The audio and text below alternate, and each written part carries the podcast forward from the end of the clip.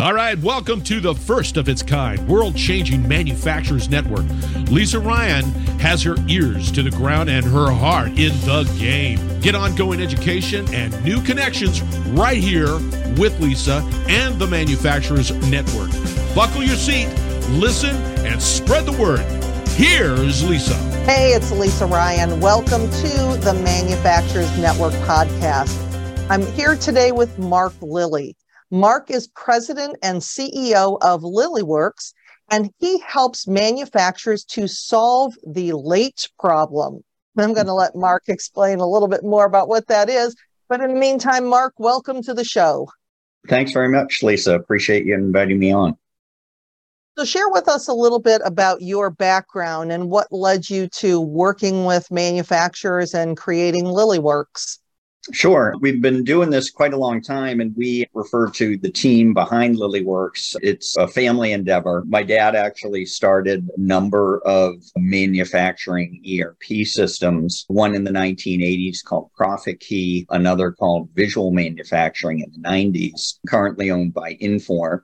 And they're both um, uh, they're both designed for make to order, high mix manufacturing type of companies used by thousands of manufacturers. And they both also had really very strong traditional uh, finite scheduling embedded in them. What we found, however, was that in spite of this great functionality in either of these products, and what we've since learned really in any ERP system or bolt on that has this traditional approach to scheduling and managing production is that most manufacturers really struggle with it for a number of reasons.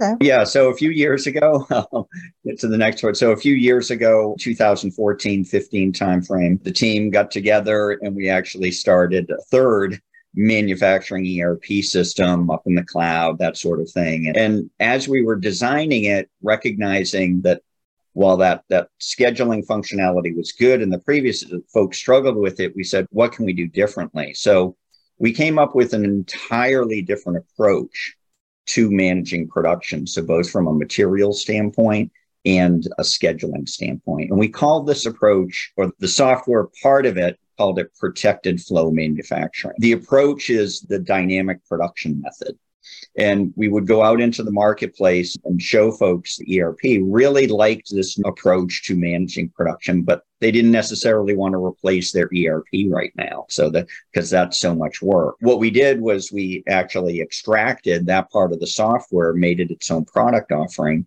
called protected flow manufacturing that ties into any ERP system, whatever you're using today.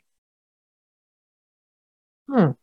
So what's nice about that is we can go right into a company and help them in very short order. We're talking six to eight weeks and solve the late problem, right? Give them now visibility in production of, of their true priorities of when material, if material is here or not to even execute the priorities. And so everybody can see and know what they should be working on and also future visibility. So that is when is my customer going to be able to get their order based upon my capacity and my material availability out in the future. So, what exactly is the late problem, and what is the extent of the problem that you're seeing? Sure. A lot of companies are struggling with this today. And very simply, it's not being able to get their orders out on time when they wanted to. I actually just did a presentation out at IMTS in Chicago last week and I pulled together some macro data. And the reality is that across American manufacturing, there's over a, trillion dollars in unfulfilled orders only just in the month of July. That was the latest statistics that came out of basically the Fed. And that's about half of the entire manufacturing GDP, gross domestic product. To put that wow. into context, the manufacturing GDP is about is just over 10% of the national GDP.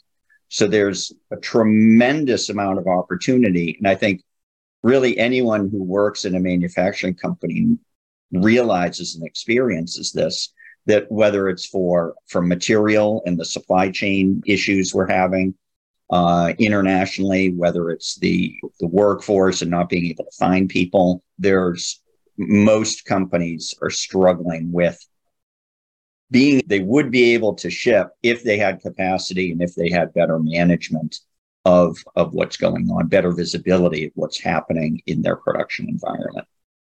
So I think about with this the late problem, and the first thing that came to my mind was okay, supply chain. Everybody's struggling with supply chain. We can't get parts. They're sitting in ports in LA or whatever is going that whatever we've been seeing the last couple of years. How can people turn that around when a lot of people are just thinking, well, that's just part of the process right now? It right. seems that if somebody could turn around, that would really make them stand out from everybody else too. Yeah, absolutely. I, and I think it's making folks look because even before all that happened, folks still struggled with getting their orders out on time. People realize this.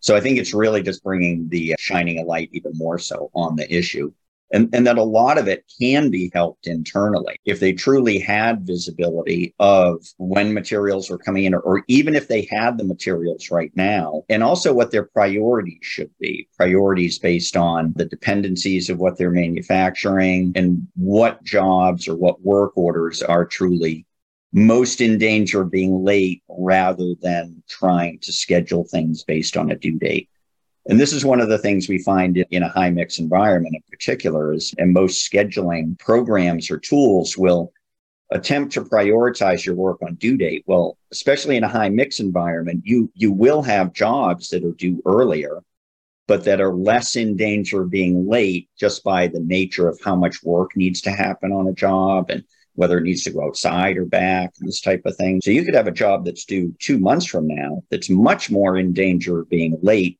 today if you don't get started on it than a job that's due even a week from now. So how would so, you even how would you even figure that out? That's a great question. That's really what we do is we we go in and work with the whatever data they have, whether it's in an ERP system or not. And we bring that into an approach where we create what we call an execution plan for every work order. So you can see how much work needs to be done uh, for, for the quantity that you're making, when the due date is, right?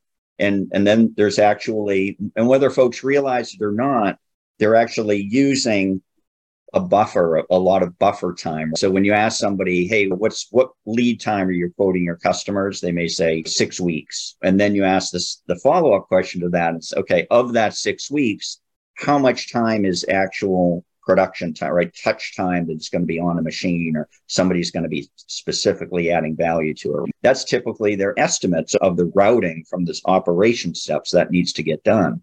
So what you often find is on a six week type of lead time job, the actual touch time is a fraction of that, sometimes only a week, sometimes days, sometimes even hours. So companies are using a fair amount of buffer time between the actual time that's going to be needed and the due date. So we consciously look at that. We work, we work with the clients on that to say, is that say five weeks of buffer time? Is that working for you? Is that, is it too much? In, in which case maybe we have an opportunity to reduce that or is it maybe it's even too little and maybe you need to expand that a little bit be conscious about how much buffer time you're putting in there the dynamic is then that execution plan is going to flex based upon the quantity, which lead times don't. Lead time is a static type of piece of information, but really that should be flexing based upon the quantity. And then that also designates when you need materials up front and when that job should start. Okay. Now, when the job should start is really important because what the other thing we often find is manufacturers have this idea in production that, you know, gee, as soon as we have material, let's get it out into production because then it'll come out the other side as quickly. No, you want to, you don't want to flood WIP with too much work. There's actually a principle called Little's Law, which says that the more things or items in a system, the longer period of time any of those items are going to be in the system. Good example is a, simply a highway. I live in the, the DFW area. And as you can imagine, during rush hour, we've got certain five lane highways, and you come over up the uh, over the on ramp, right? All these brake lights, and you're going to be on that strip of highway. Say it's for five miles for 20, 25 minutes because there are so many cars on that highway. The flip side is you come up middle of the day or in the eat at night and everybody's flying by you. There's much fewer cars. So you're going to be on that strip of highway for five minutes or less. Same way in a production environment.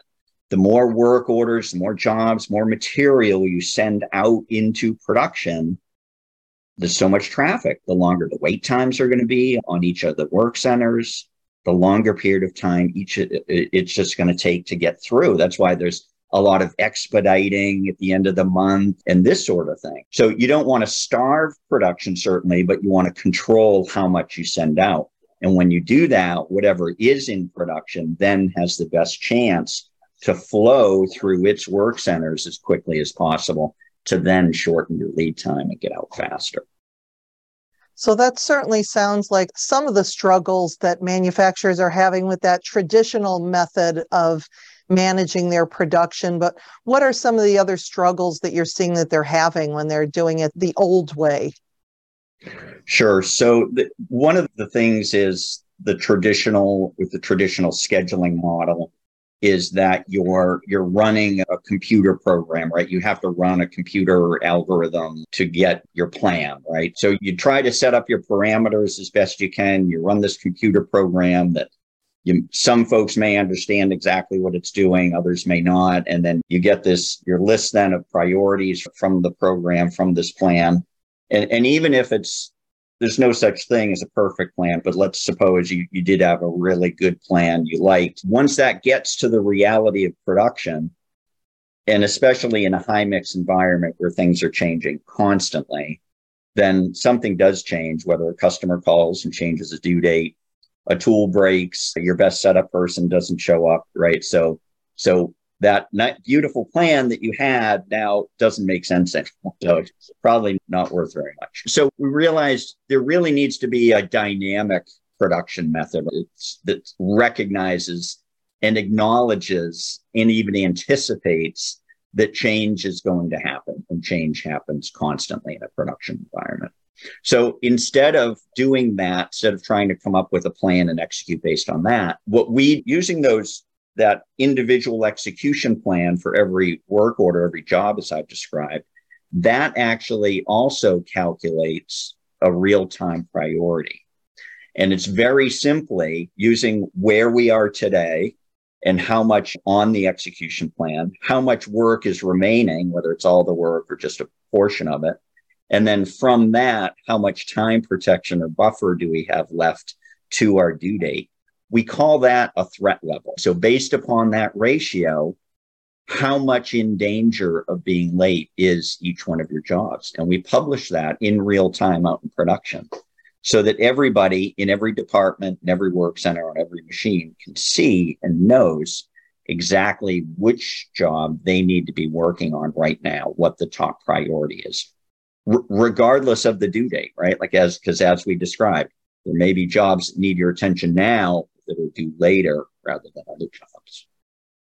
So, how much do you think that this is costing the average manufacturer to have this late problem happening? That's a great question. As I mentioned, on a macro level, it's uh, it's in the trillions. When you ask most individual manufacturing companies, and if they're being honest, most will recognize that they're maybe in the 80s percentile in terms of on time delivery and many struggle with being in the 60s or 70s or even lower so it's it's not easy but you can imagine and, and actually we can pull their data in and show them what it would mean to to be able to ship on the extreme if they were and they could do this math as well certainly by looking at their backlog if they were able to ship everything on time, what that would mean from a revenue standpoint.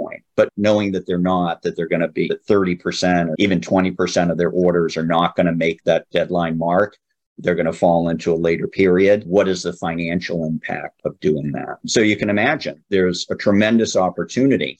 If you can shift the bar even a little bit, so if you can go from even 70 to 80, 90 percentile, just that that change. Now you're now you're shifting when you're going to be able to recognize that revenue as well. And it's a tremendous financial impact to, to a company. So when manufacturers are shifting and going to that dynamic production method, what are some of the results that that they're seeing? That's a great question. So there's there's basically three three components, and I've touched on on all of those in in, in a different order. One is in anticipating variability, so have making sure there's you're acknowledging you're using a buffer today and, and, talking about that, right? Where should that be in terms of when we start jobs, when we need materials? So anticipating that variability, using the right priority. So instead of using due date to schedule, using a risk level, how much in danger of being late or of having a stock out if you're a make to stock type company are you? So that's the second one. And then the third is is controlling WIP, right? How much WIP? So what we see is once the method is in place and you're doing all three of those things, there's almost an immediate reduction in work in process. So if you are in a situation where you know, and many manufacturers do just by walking out on the floor, they realize we've just got too much WIP out here. There's just so much. There's an immediate reduction that happens in just a few weeks. And that's a tremendous cost savings, right? So you can literally go to the cost accountant or this the CFO of the company and ask them, how much WIP are you carrying right now? And and with this approach, we're able to reduce that in very short order. Just do the math: thirty percent, even forty percent of your WIP gone within a few weeks. That's a, a tremendous cost savings. But then the even bigger part of that is being able to get work out faster with the resources, the machines and people you're already using or paying for today. And now that becomes a contribution margin equation, or some people call that a throughput dollars equation, where whatever, and, and with our tool set, you can also see this as well financially. You can see if I were, if I'm doing things the way I'm doing things now, I can see how many dollars I'm going to be able to ship. But if I were able to make these improvements or I'm getting things out faster, how much more in a given time period would I be able to ship, both from a revenue standpoint, but even more powerfully from a contribution. The neat thing about contribution margin is that any additive contribution margin you're able to bring in in a given period, by definition, goes right to the bottom line. So it's a direct profit increase to the company. So it's a very powerful lever to help a company grow and, uh, and improve their financials. When you have a high mix manufacturer, and face it, nobody has enough time to do anything today, everybody's plates are overflowing. How would you even start the process to prioritize as far as figuring out where your biggest risks are and even knowing where to start? That's a great question. And companies are in different stages of being able to implement something like this, right? So we go into some companies that already have an ERP. All their routings and their data are, are really pretty pretty accurate. They reflect the way production is happening, and we can tie it. But they may still they're still struggling with the scheduling components of it or material visibility. We can tie in very quickly. And within a few short weeks, they can get those priorities in the future view we talked about. There are other companies, and I've been in several of them even recently, where they don't, they may have a system and but whatever data is in there they don't really believe it either from here's how production really happens mm, you know maybe those routings were set up from a costing standpoint that accounting used but when you get out to the shop floor that's really not how material flows. So they need to rework those. And then there are dependencies oftentimes. Manufacturers who make a complex product where there are subassemblies involved. So are those subassemblies being built specifically for a parent, so they need to be aligned very tightly? Or are they common parts, common subassemblies that maybe even need to be stocked, in which case they also need to be aligned, but a little bit differently to make sure they're going to match whatever the first parent is that's going to need them. So that that does need to be looked at. Um, the good news is now we can't create data out of magic, but most folks either have it in their heads and they often have it on spreadsheets. That's what we often see where folks have struggled with the traditional scheduling model. They have they have scheduling in their ERP. They may have even purchased a bolt-on. They've just struggled with it and they revert back to spreadsheets. So the good news is we can take those spreadsheets as well and use that as a data source to, to help them move forward in this direction. Is there some kind of trigger or sign or something to pay attention to that, wow, this is an issue that we need to take care of right away? Is there like a time frame or anything again that would be like that siren that, hey, this is something you should be paying attention to right now? What does that look like? Yeah, absolutely. If if companies aren't already monitoring or measuring their on-time delivery percentage, so they're even if they're not formally doing that, there's likely a couple few folks in the company who are aware with how good or not that is. Certainly sales, customer service. And that's really where the issue raises its head is with that customer relationship management, right? Whether it's an existing customer who's complaining about not meeting your the due dates that they had established with you or not being able to win new business because the lead time if you're being honest and you're quoting a lead time it may be longer than than some of your competitors and face it, nobody on the planet likes change at all. So if you're bringing this kind of change into a manufacturing plant, how do you get buy in from the employees to let them know that this isn't one more program that's going to fail in the next couple weeks or that this really is going to help them? How do you incorporate the system so that everybody sees the value and benefits? That is a great question and a key question. So typically we don't get to the point where there's a financial commitment from the client to move forward with, without at least introducing this to production and getting some in that regards. But to your point, uh, we have encountered situations. In fact, we've got a modern machine shop article out there about keeping scheduling on track. About that that very point, we implemented this. Uh, we got management's buy-in. We had the big screen TVs and the workstations out in production showing the real time priorities. Everything was wonderful. And a couple, eight weeks went by and management was saying, "What? nothing's changed. We're still, the on time delivery is the same. Our WIP seems to be the same. So we did a deeper dive and realized yeah, we hadn't gotten buy in with the production folks. They were still using their old methods, yep. whether it's a piece of paper or a spreadsheet or their whiteboard, whatever the case may be. So we rebooted. We got things. We went back in with the management team. Um, we needed to get two. There were two. excuse me, two leads in particular. We needed to get them on board. Once once we worked with them, they saw the power of it. They saw the new visibility they were going to get. and got them on board, and they brought everybody else on board. About a year later, I went to a, a modern machine shop top shops conference, invited them in and in, invited the uh, president, the owner, to to speak at my presentation. And probably the most powerful part of the presentation, though, was they brought their leads. It was only about a 45 person company, and they brought seven people.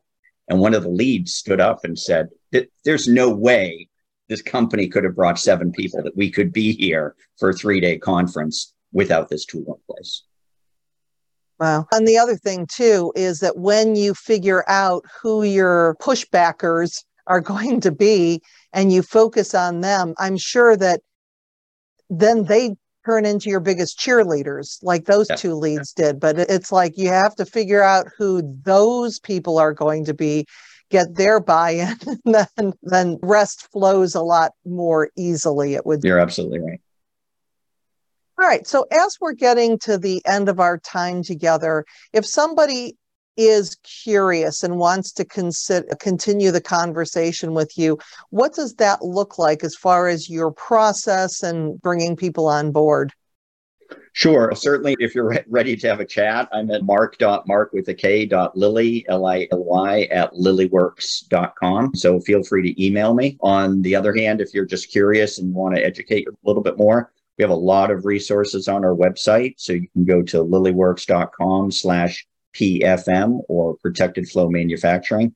That'll bring you right into our product page where there's a short three minute video that kind of introduces this concept. If you're introduced or if you're interested in, in more depth, we have a number of recorded webinars and some of my presentations. In fact, my presentation from IMTS last week was actually recorded. Not quite available yet. It's going to take them a few weeks to get that out, but that'll be on the website as well. There are also a number of more testimonials that are out there as well, the website. All right. Mark, thank you so much for joining me today. It's been a pleasure having you on the show. Thank you, Lisa. Enjoyed it very much. I'm Lisa Ryan, and this is the Manufacturers Network Podcast. We'll see you next time. Thanks for listening to the Manufacturers Network Podcast. Do me a favor and share this podcast with your friends and colleagues so we can grow this network and connect more fantastic folks just like you. You can either send your buddies to the website at manufacturers-network.com or share the Manufacturers Network podcast on your LinkedIn, Facebook, Twitter, Instagram, or wherever you and your industry friends hang out. The bigger and faster we grow the network, the stronger and deeper the community we'll all have. Thanks again, and I appreciate you.